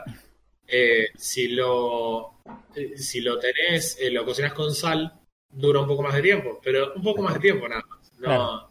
no es para siempre, no es que vas a andar con el inventario lleno de comida. Claro. Entonces, el juego no quiere que vos te vayas 10 millones de horas por ahí y te hagas el guapo, que por ahí eso le quita un poco de inmersión a, a los RPG, que quieren venderte un, un tipo que es real, pero que no vuelve a, la, a su base, no va al baño nunca. Claro. Claro. Excepto Sam Portal Bridges en, en, el- en Death Stranding, que de hecho sí va al baño, pero bueno. El resto- Un poco extremo. sí, sí, tampoco, tampoco quiero que sea Ark, que el chabón va nadando y por ahí. Ah. Bueno, eh, como sea, el, el juego no quiere que vos acumules, pero después también te empieza a pedir que hagas cosas que requieren muchos recursos. Sí. Entonces, eh, lo que quiere es que vos digas, por ejemplo, voy a hacer mi Cyclops, en ese momento acumules recursos para hacer el Cyclops, vayas y lo hagas. Claro. Pero no quiere que vos digas, no, me fui de la base y cuando volví es, tengo un Cyclops, un Pron y gozo porque, bueno, lo fui crafteando a medida que lo iba necesitando. No pasa. No. El mapa es grande, pero cuando tenés el CMOD, el mapa no es tan grande. Entonces, también volvés a la base rápido y no es, una, no es un problema, no se siente una carga. Claro. No es que vas a decir, che, no hay viaje rápido. O sea, no, Sí, eso es-. Esa, esa es otra cosa que también me, me gusta de este juego, que por ahí de otros survival me, me cansa un poco, es la idea de que eh, como en realidad no podés acumular, tampoco minás como en Minecraft, que decís, bueno, voy a pasarme las próximas tres horas picando en línea recta. Tac, tac, tac, tac, tac. Eso no sucede. Y cada vez que vos querés armar algo, sea un, un Cyclops totalmente inútil que no vas a usar para nada, o sea un Prom que está, resultó que estaba muy piola, eh, vos vas y juntás los recursos para eso. Entonces, vos vas, tenés que evidentemente ir a minar, ir a buscar ese recurso, irte hasta la otra punta del mapa, que no es tan lejísimo como parece al principio. Eh, pero no se siente una carga, no se siente un- una tarea que te están obligando a hacer, porque en realidad vos tenés el objetivo de lo que estás haciendo bastante cerca. Entonces es como. No es terrible, es gratificante el hecho de decir, ok, junté estos, no sé, 10 titanios que necesitaba, pum, listo, armé lo que necesitaba. Este, entonces, eso también está bueno porque le quita toda la parte de tengo que minar en- eh, junto con la misma idea esta de no acumular, ¿no? Sí, no se siente una carga para nada. No, no, no. Este, así que no. Bueno, ¿qué Sí. te pareció a vos la historia? Eso, eh, Porque eh, a eso no quería saben ir. lo que fue la semana pasada. Nos decía, pregunta, estoy tal lado que sé yo, y nuestra respuesta era, Ah, Ajá. o sea, no me respondan sin spoiler. Ajá. Claro. Eh, la, la historia. Vamos a hacer el spoilers, así que el que no, el que no lo termine y Sí. nos está escuchando, eh, vuelva, termínelo y después vuelvan, porque la verdad que la historia. Avisar en el video que tiene spoiler porque ya spoileamos un montón. Sí, sí, sí, sí. sí. Eh, el, el único problema que tengo con la historia creo que es que es recontra lineal, que no, no tiene así como muchas, no desviaciones, pero como que nada te, no hay ningún giro de trama, si, si te sirve de algo. Creo que el único giro de trama es bastante leve y no cambia realmente demasiado, que es cuando encontrás al emperador. Eh, la emperadora va. Eh, y que te, te- te ofrece la oportunidad de, de darte lo que estás buscando a cambio de nada. Y, y te das cuenta que de hecho todas las investigaciones que habían hecho los aliens eh, no habían llegado a nada solo porque la emperadora no quiso que lleguen a nada. Creo que es lo único. porque con un poco de contexto, los, eh, ese rayo láser que disparó, Claro. que encima vos quisiste desactivar las armas, pero cuando le hiciste una, apareció una jeringa y te dio una vacuna, re copado, Sí, sí, sí, te atraviesa la mano como. Y te detectó que estabas infectado, en realidad descubrís que hay una raza alienígena que es, inter- que es espacial, digamos, o sea, que no son de este planeta, Claro. pero que iban cuarenteneando planetas. No es nunca mejor juego para jugar en la cuarentena que este. Vale, puesto el planeta en cuarentena por haber detectado este virus, del cual ahora vos estás, estás, eh, infectado. Infectado. Y, la, y tu objetivo principal en el juego es en realidad encontrar una forma de desactivar esta arma que ya destruyó una nave que te estaba yendo a buscar, que era el Sunbeam, creo que era. Sí, Sí. Eh, porque vos cada vez que intentás desactivarlo, te achura la mano de nuevo. Sí. Entonces, nada, vos, la idea es que vos tenés que buscar una forma, vos empezás a analizar a todos los, los bichos y qué sé yo con tu hermoso escáner de mano, y resulta que hay una, una serie de animales que tienen una enzima específica que eh, no presentan síntomas, entonces sabes que de alguna forma, en algún lugar, en ese mapa enorme, hay una cura. Y eso es lo que eh, empuja toda tu historia después de la etapa de, de la supervivencia inicial. Claro. Eh, Sí, definitivamente es un punto en el que tenés la tecnología suficiente como para no, no estar preocupado por ya la supervivencia, sino Claro. por ver cómo avanzar. Eh, en general la historia me, me gusta, me gusta también como se relaciona con la historia, como te digo, la de Legacy me parece que es la, por ahí la que más se relaciona, más que nada por que es la que te empuja, te saca de la parte de supervivencia y te lleva a la parte de historia. Me parece que la parte del Legacy es ese punto de inflexión. Eh, y, y está buena la historia. Lo único que, como te digo, era como que me faltó un giro de trama en alguna parte como para decir, ok, eh, le, le, falta ese, ese, extra que, que, a veces las historias te dan cuando, cuando decís, te viene una, un- una situación de costado y decís, ajá, esto no me lo esperaba. En cambio, en esta parte no, la verdad que en ese sentido no, no, no fue tan terrible. Fuera de eso, la historia está buenísima. Eh, vas a- o sea, vos empezás con este plan de salvarte, qué sé yo, pero una vez que, que llegás al endgame, cuando encontrás a la, a la emperadora, que la- la- el bicho que es un leviatán absolutamente gigante, mucho más grande que todos los que te habías encontrado hasta ahora, y es súper gracioso que es un bicho no agresivo, entonces vos te metes en una pileta gigante que está en la- el bicho este gigante enorme que está nadando, y vos nadás al lado del bicho y no te hace nada, entonces es como re extraño, y volvemos a lo que decíamos hoy, cómo cambian la- todas las, las eh, expectativas que tenés de las cosas que van pasando, porque arrancás de una situación re tranqui, pasás a- al terror de que te agarre un, un Mm. leviatán, y de repente estás nadando con este bicho que es como Godzilla, y no te hace nada, entonces es, es re loco. Eh, eh, y, y en definitiva, lo que terminás haciendo en la historia no es solamente salvándote a vos mismo, sino salvando básicamente a todo el planeta. Eh, lo, lo que da un, un mensaje, la verdad que y- positivo, si querés, de la historia. Eh, pero creo que mi queja principal respecto a la historia es que es como muy lineal. Fuera de eso, la historia, la verdad que está, está muy buena y, y tiene todos los condimentos que ya veníamos diciendo de las actuaciones y demás. Eh, esa, esa es por ahí mi única queja respecto a la historia. Mm, Ok. Sí, es entendible, sí.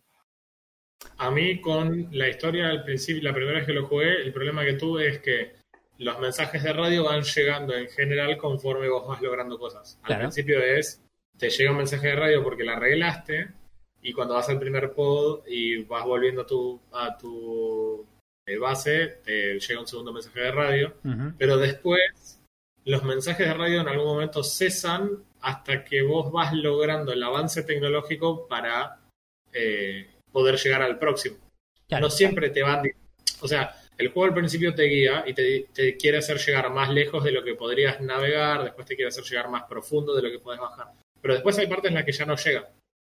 Y en esa parte me acuerdo que la primera vez que lo jugué estuve perdido random Mm, Mm.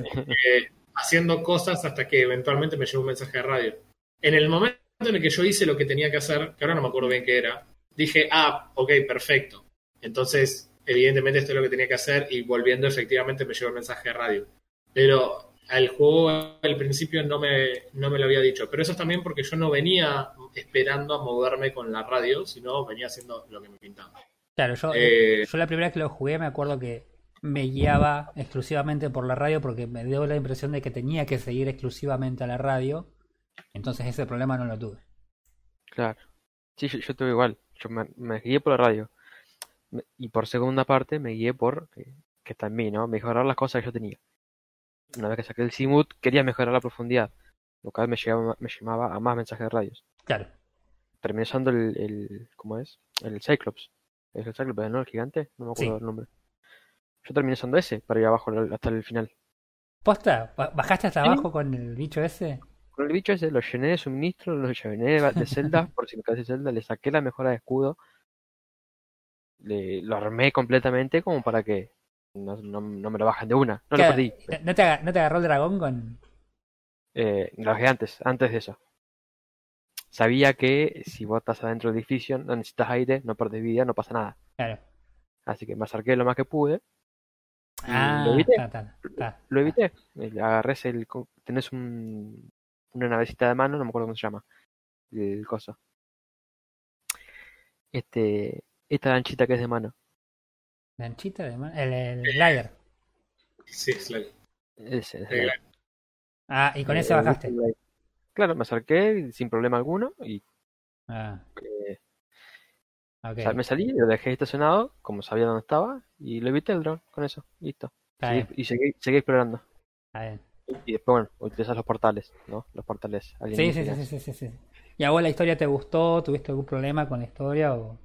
En realidad, a mí me gustó, eh, pero a ver, me gustó por el modo que yo jugué, que yo jugué. Yo en ningún momento estuve trabado, en ningún momento dije qué hago o acá no quiero ir. Mm.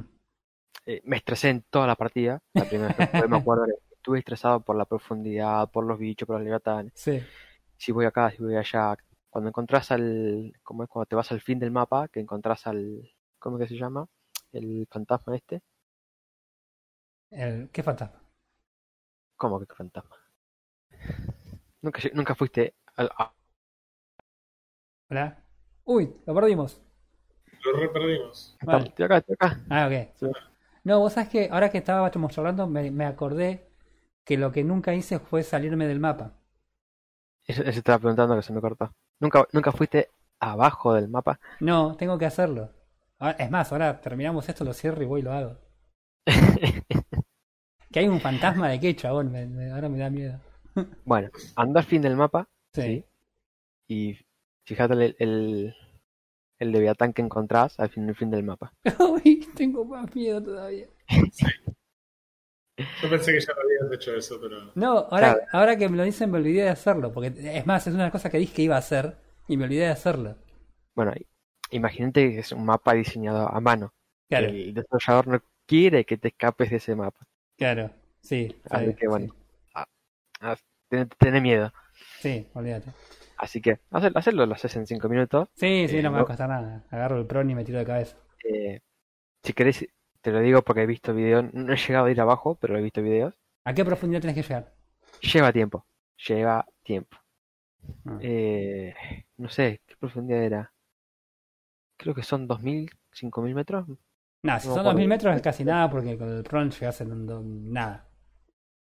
Eh, sí, entre 2.000 y 4.000, no me acuerdo ahora. Mm, Hace tiempo que no veo los videos. Mm. Bueno, después, después me voy a fijar a ver qué anda. Fíjate, Sí, hacelo. sí. Lo tengo si instalado todavía, está el save ahí, así que lo voy a hacer. jugás- una táctica, es lo que tenés que hacer. Sí, olvídate. Me olvidé, cosa que se me fue de la cabeza. Me olvidé. Me olvidé. Pero en general sí, es un juego muy recomendado. Me Mm. encantó la historia y, como te decía, eh, lo- mi personalidad es de mejorar y cada vez que mejoraba cosas siempre tenía algo para hacer. Claro. Me tomaba uno o dos días como para construir la base, probé el sonar, ver qué tenía, qué no tenía, investigar un poco, pero mientras más investigaba, más cosas desbloqueaba Mm. y nunca me quedé trabado, siempre movi- moviéndome. No, yo, yo me quedé trabado un par de veces. Yo me quedé un par de veces. Estuve como tres días buscando níquel. Níquel, está. En el níquel, que no lo podía encontrar. Porque resulta que había llegado a una cueva por ambos lados, pero no me había dado cuenta que podía bajar más a través de esa cueva. Que es la cuando bajás ya, la, ya- ahí ya es el. Ya cuando Sí. empezás el, el, el endgame, ya llegas al, a la parte final del juego. Y Sí. no, no, no, no lo había visto. Había visto. eh, me acuerdo que había un, un leviatán fantasma que lo vi de lejos y dije, no, sigue con lo tuyo. Después resultó que nada, que eran un- unos, unos pechos fríos esos, esos fantasmas. Así que nada. Eh, pero sí, sí, no, no. La verdad que, la verdad que es un juego que me- divirtió un montón de tiempo. Y como decíamos, es como, como está tan guiado todo lo que haces, no. Nada de lo que haces se siente como forzado. Entonces. este, Pero es extraordinario porque decimos es tan guiado, pero nunca te está obligando a hacer nada. Claro, claro. Es, es el diseño del juego. Lograr algo así en un juego es espectacular. Eh, yo la primera vez que empecé a entender eso, porque era algo que lo has- como cualquier otro gamer, lo haces porque lo pensaron para que vos lo hagas así, alguien que sabe cómo hacerte pensar de una manera. eh, fue cuando jugué como por vez número un millón el Half-Life 2 y aquí los comentarios de los desarrolladores. Y los comentarios de los desarrolladores son como unas cositas que están flotando en el mapa que vos te acercás y apretás la E y escuchás un audio mientras seguís avanzando. Escuchás un audio de un desarrollador explicándote una cosa. Y ellos explican en el juego cosas que acá, por ejemplo, las usan, como eh, es el caso en el, creo que es el comienzo del episodio 1, episodio 2, cuando está destruido City 17 y vos escapás con Alex de la explosión en un tren y te das vuelta y Alex te dice en realidad, mirá, mirá, va a explotar para que vos te des vuelta y mires la explosión. Acá pasa lo mismo con la máquina avisándote que se desestabiliza el núcleo de la aurora. Claro. Pero eh, los chabones te hablan de cómo diseñan el nivel para llamarte la atención a cosas, para que vos vayas en una dirección. Acá pasa eso todo el tiempo. No estás perdido porque está armado de forma que vos vas recorriendo el camino que los tipos quieren que recorras claro. en un mapa abierto. es, es muy loco. sinceramente Me parece Es como, es una recontradicción. Es, es muy, muy, muy copado. Eh, dijiste que te entretuvo un montón de rato. ¿Cuánto es un montón de rato? ¿Cuánto tardaste en terminar el juego? Eh, Subnautica me llevó 40 horas. Bien. 40 horas. Exactamente lo que yo vi en la primera jugada. Claro. Eh, tuvo un montón de horas desperdiciadas en encontrar algunos recursos que no sabía dónde encontrar. eh, que tenía Níquel. que- principalmente níquel. Eh, después tardé un montón en encontrar también los hongos para hacer el ácido clorhídrico. Ok. Eh, porque no me he dado cuenta que eran otros hongos. Entonces era como, ah, ¿por qué? ¿Por qué no puedo con estos? Hasta que me di Claro. cuenta que eran los otros. Eh, básicamente eso fue lo que más me llevó tiempo. Y nada, no, yo calculo que si lo juego ahora, lo- ya sabiendo más o menos todo lo que hay que hacer, es, es bastante, bastante distinto el juego. Si vos jugaras, según eh, la gente de How Long to Beat, si vos jugaras el juego apurado, no estamos hablando de speedrun, ¿eh? Sí. Si jugás el juego apurado, la historia principal sola, apurado, 20 horas 4 minutos. Apurado. Apurado. Sí, de los tiempos solamente, la historia principal 28 horas, Mm. la historia principal con algunos extras 46 horas. completionista, no me preguntes qué significa completionista en este juego, porque no, no tengo idea, porque no hay porcentaje de escaneado ni sí, no Ah, me no, imagino que pueda llegar a ser completionista. An- analizar todo, supongo. no sabes que analizas todo. Claro, Bueno, Bueno, Hay una- idea. completionista que da 62 horas 49 minutos. Uy, Que si querés ser completionista rusheando el juego, te lleva nada más y nada menos que 40 horas y 56 minutos. O sea, el juego es largo y en ningún momento se siente una carga. Es un juego que te va a hacer jugar 40 horas y no vas a tener la sensación de que jugaste 40 horas. no, para nada. Es más, yo, yo ahora que lo terminé, yo estaba pensando, en un momento pensé, digo, me quedó medio corto. Y después digo, no, man, estoy jugando hace como tres meses. Porque aparte cuando vas al save no te lo pone en horas. Cuando superas las 24 horas te dice un día y 16 horas. Claro, claro, entonces vos te la refumás con que nada, no estuviste jugando mucho, man. Fueron tres meses de juego. O sea, Está, está genial. Eh, bueno, el juego es, es muy, muy completo. La, además, un dato que por ahí puede resultar bastante interesante, en Metacritic tiene un puntaje de 87, que definitivamente no es malo, para nada. Eh, y en realidad se consideran 25 valoraciones, las, eh, perdón, 39 valoraciones, las 39 valoraciones son positivas, Claro. todas. No Claro. tiene ninguna valoración negativa de reviewers, obviamente. Eh, con una gran cantidad de valoraciones arriba de 90. Qué loco. El tema es que, bueno, hay unas valoraciones que son de 75.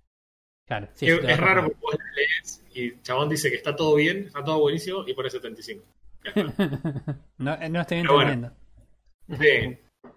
Eh, también hay gente que le. eh, gente, o sea, no ya no reviewers, pero gente que eh, le puso un cero porque tuvo algún glitch. Y la verdad que nosotros hemos experimentado glitches bastante catastróficos dentro del juego. Eh, fuera de los que son graciosos, ¿no? A mí me pasó, por ejemplo, salir del. salir de el- la cápsula o de la base y mirar el cielo y que las aves estén congeladas en el cielo. Sí, esa a mí también me pasó. Decir, es como, bueno, es un bug, pero bueno, no pasa nada. Me ha pasado con peces que por ahí quedan girando haciendo trompos adentro de, de corales. Eh, pero definitivamente el peor de todos los bugs es que algún alguno de tus vehículos puede, y cuando vos lo guardás y lo Ah. dejaste apoyado sobre la, la arena, sobre todo, no sé dónde te pasó a vos, pero a mí me pasó más de una vez en las islas. Sí, Las, las islas no emergen de la nada, o, sino que va incrementándose el nivel de la superficie del mar hasta que eventualmente se convierte en una isla. Si vos dejas en, sobre esa superficie donde hay poca agua el CMOD o el Pron. o el Pron, puede que cuando vuelvas a cargar el juego esté debajo de la tierra. Sí, Y no lo puedes recuperar va- de ninguna manera.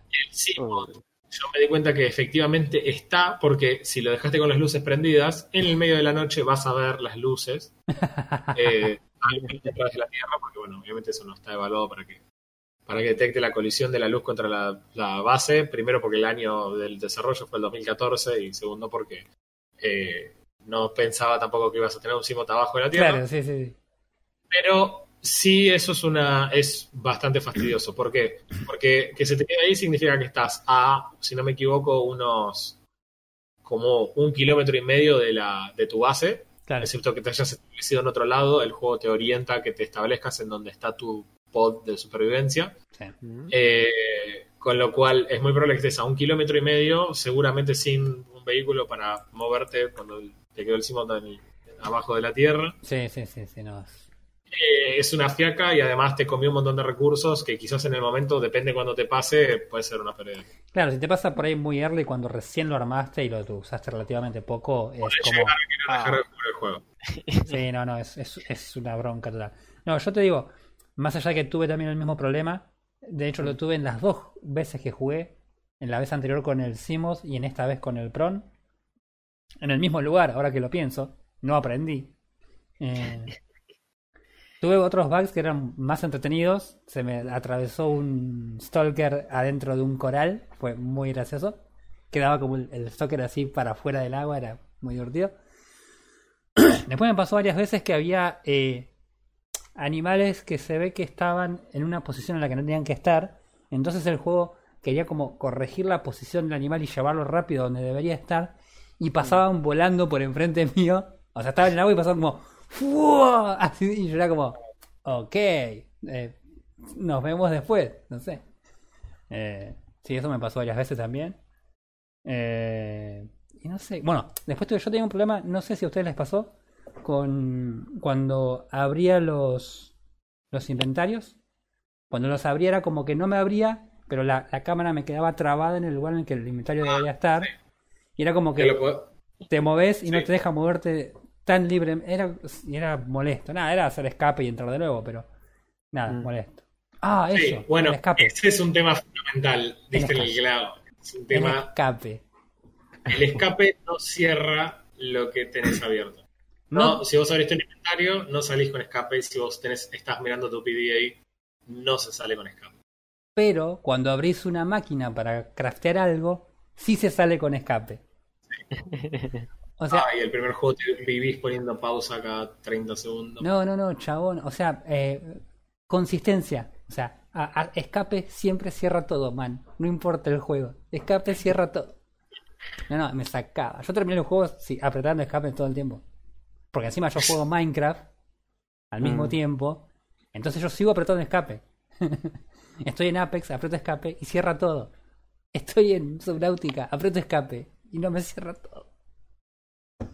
Sí, todo un tema. Ese tema, es, es así que deberían este de alguna forma arreglarlo porque la verdad que es un dolor de cabeza. Pero nada, es una, es una inconveniencia, no es un problema.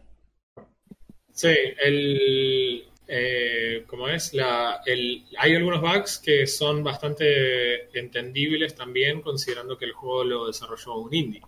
Mm. Mm, mm. Eh, es un equipo muy chico de personas el que lo desarrolló, si no me equivoco, son dos o tres personas nada más que hicieron esta joya y sin el auspicio de una, de una empresa grosa que esté poniendo el billete atrás de eso. Claro.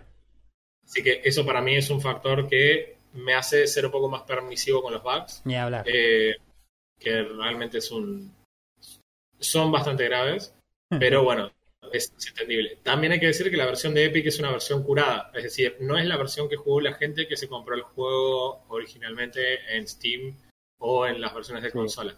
Ajá. Está mejorada. Por eso las texturas, el otro día lo hablábamos, las texturas se ven bastante decentes a pesar de que el juego es viejo, Sí. pero nosotros no estamos jugando una versión 2016 como jugó la gente que jugó Steam. Mm, Claro. eso Una versión que tiene unas mejoras. De hecho, vos entrás y tenés, por ejemplo, varias configuraciones de tipo de luz. Que yo me acuerdo tener esta conversación con Roy. Le Sí. digo, che, estoy rejugando y encontré una configuración de luz que la noche es oscurísima. No ves una goma. Solo Sí. ves los peces bioluminiscentes, algunas plantas bioluminiscentes. No ves nada. Y Roy me dice, ¿para qué querría que sea más Pero es, es, eh, a mí me parece But un poco. Es- jugué, jugué un par de veces el, el Subnautica, lo volví a jugar, digamos, ahora. Lo estuve jugando bastante con los, las configuraciones de, de las luces y, y del sonido y demás. Tengo unos auriculares particularmente buenos de sonido y eh, la verdad es que es extraordinario, es una cosa recopada y cómo te genera esa inversión. Ja, en este juego aplica Buah. inversión doblemente. Eh, pero realmente te genera un nivel de inversión zarpado, zarpado totalmente. Eh, de lo mejor que hay para jugar. Algo que ahora que decís acerca de los auriculares es, no hablando del sonido, es lo lo único que también algo que sí se queda corto en el juego es la música. Sí, No es mala, no es mala música, pero no es, no es, no es memorable, no está ahí arriba como el resto de las cosas que sí están ahí arriba. Eh, sí, sí, estoy de acuerdo. Me gusta mucho la, primer, la primera cuando entras al juego. Es como el principal mientras carga eso. Bueno, eh, por ahí no es un, no sé si es un dato menor o no, pero el juego no tiene carga. El juego carga bastante, mucho, te diría, cuando arranca. O sea, cuando cargas tu save, tarda una banda. Sí, sí mi, car- carga llegó a tardar 120 segundos.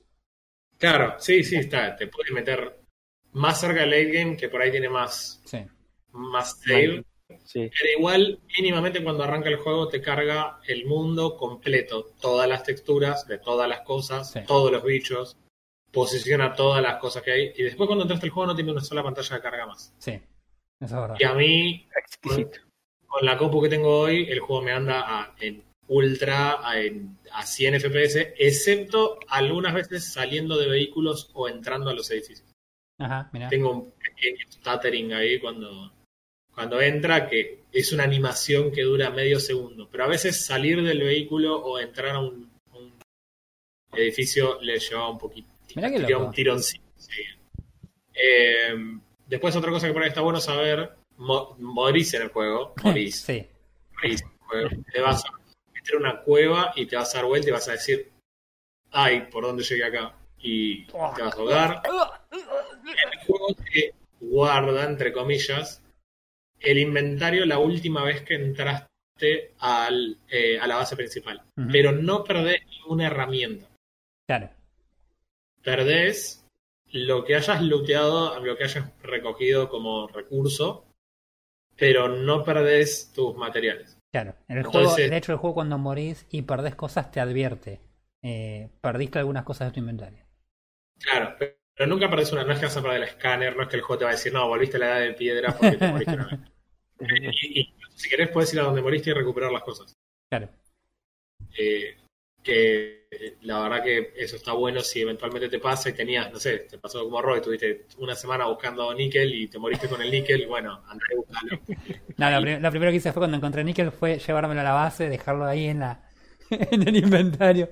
Este no lo níquel es pierdo. fundamental porque eh, las mejoras para la propiedad de los distintos dispositivos, de los distintos vehículos requieren níquel. Sí, ya en, Eh, en la parte final del juego, eh, sí, es, es, es vital y está en un solo lugar. Tenés que ir a esa cueva que yo no había encontrado, que en realidad te abre todo el endgame ya del, del juego. El- la verdad que, bueno, eh, yo tengo nada más que cosas copadas para hablar de, de Subnautica. A mí me gustó un montón. Eh, lo, lo- eh, 11 de 10 lo volvería a jugar. ¿Cuántos Sí, refes? sí. ¿7 de 7? No, la- sí, 7 de 7 es definitivamente. Eh, la verdad es que lo, eh, no lo jueguen con chicos. Yo no lo estoy Si quieren, O si sea, quieren, este que, es lo si quieren que los nenes vayan a, a la colonia en verano, no lo jueguen con. Eso es lo que me pasó. Yo, eh, cuando lo estaba, estaba andando en el, sim, en el Simod, a mi hijo Mm. le fascinan las naves. El chabón vive jugando a que está en una nave o que mane- mueve naves y, y usa los autos como naves y usa los Lego para construir naves. El chabón es fan de las naves. Y cuando me vio en el Simod, el chabón dijo: Esto es una nave. Entonces se sentó al lado mío, yo no me di cuenta. Claro. Mi hija estaba jugando en el patio, pero cuando vio que estábamos los dos sentados acá, dijo, "Eh, esta es la mía, y se sumó también a ver qué onda. Nunca los vi jugando sin auriculares, con los parlantes, porque tengo unos parlantes Mm. bastante copados soy muy eh, hincha pelota con el sonido, hablando mal y pronto, entonces Bien. Ujú. Invertí más de lo que debía en sonido y estoy jugando con los parlantes. Y estoy cerca de la aurora, más precisamente del lado de atrás de la aurora. Reaper Alert. Uh, Ido del Reaper y no tenía idea dónde estaba. Entonces miré para el costado y lo vi a mi hijo y dije, no tengo idea dónde está. Y quise alejarme, empecé a moverme despacio, pegado a la superficie y dije, en algún momento me lo voy a encontrar. Levanto un poquito el Simot para pasar una pequeña loma de arena y me la pego de frente, de frente contra el Reaper, completamente de lleno en el medio de la cara. A lo que el chabón empieza a rugir, el parlante empezó a saturar, porque el rugido de cuando lo tenés al lado es terrible. oh, Mi hijo se puso blanco del miedo. Y dije, bueno, apreté escape y dije, bueno, no, vení, vamos a. Vamos a mirar algo. Vamos a cambiarte el pañal. Vamos, papá también se va a cambiar el pañal. Oh, Dios. Terrible, terrible. Es, es, que es lo más. Este juego es, Es lo más. extraordinario. Es Sí, bueno. es más. Así que, nada, bueno, yo la verdad que eh, ahora voy a hacer lo que dijimos, eso de ir al fin del mapa, que me había olvidado de hacerlo, que yo había prometido. Eh, pero la verdad que es un juego que. Es de esos juegos que me, me veo en algún punto de la vida diciendo, "Uh, qué vuelo, no tengo nada para jugar. Ah, me voy a dejar Subnautica.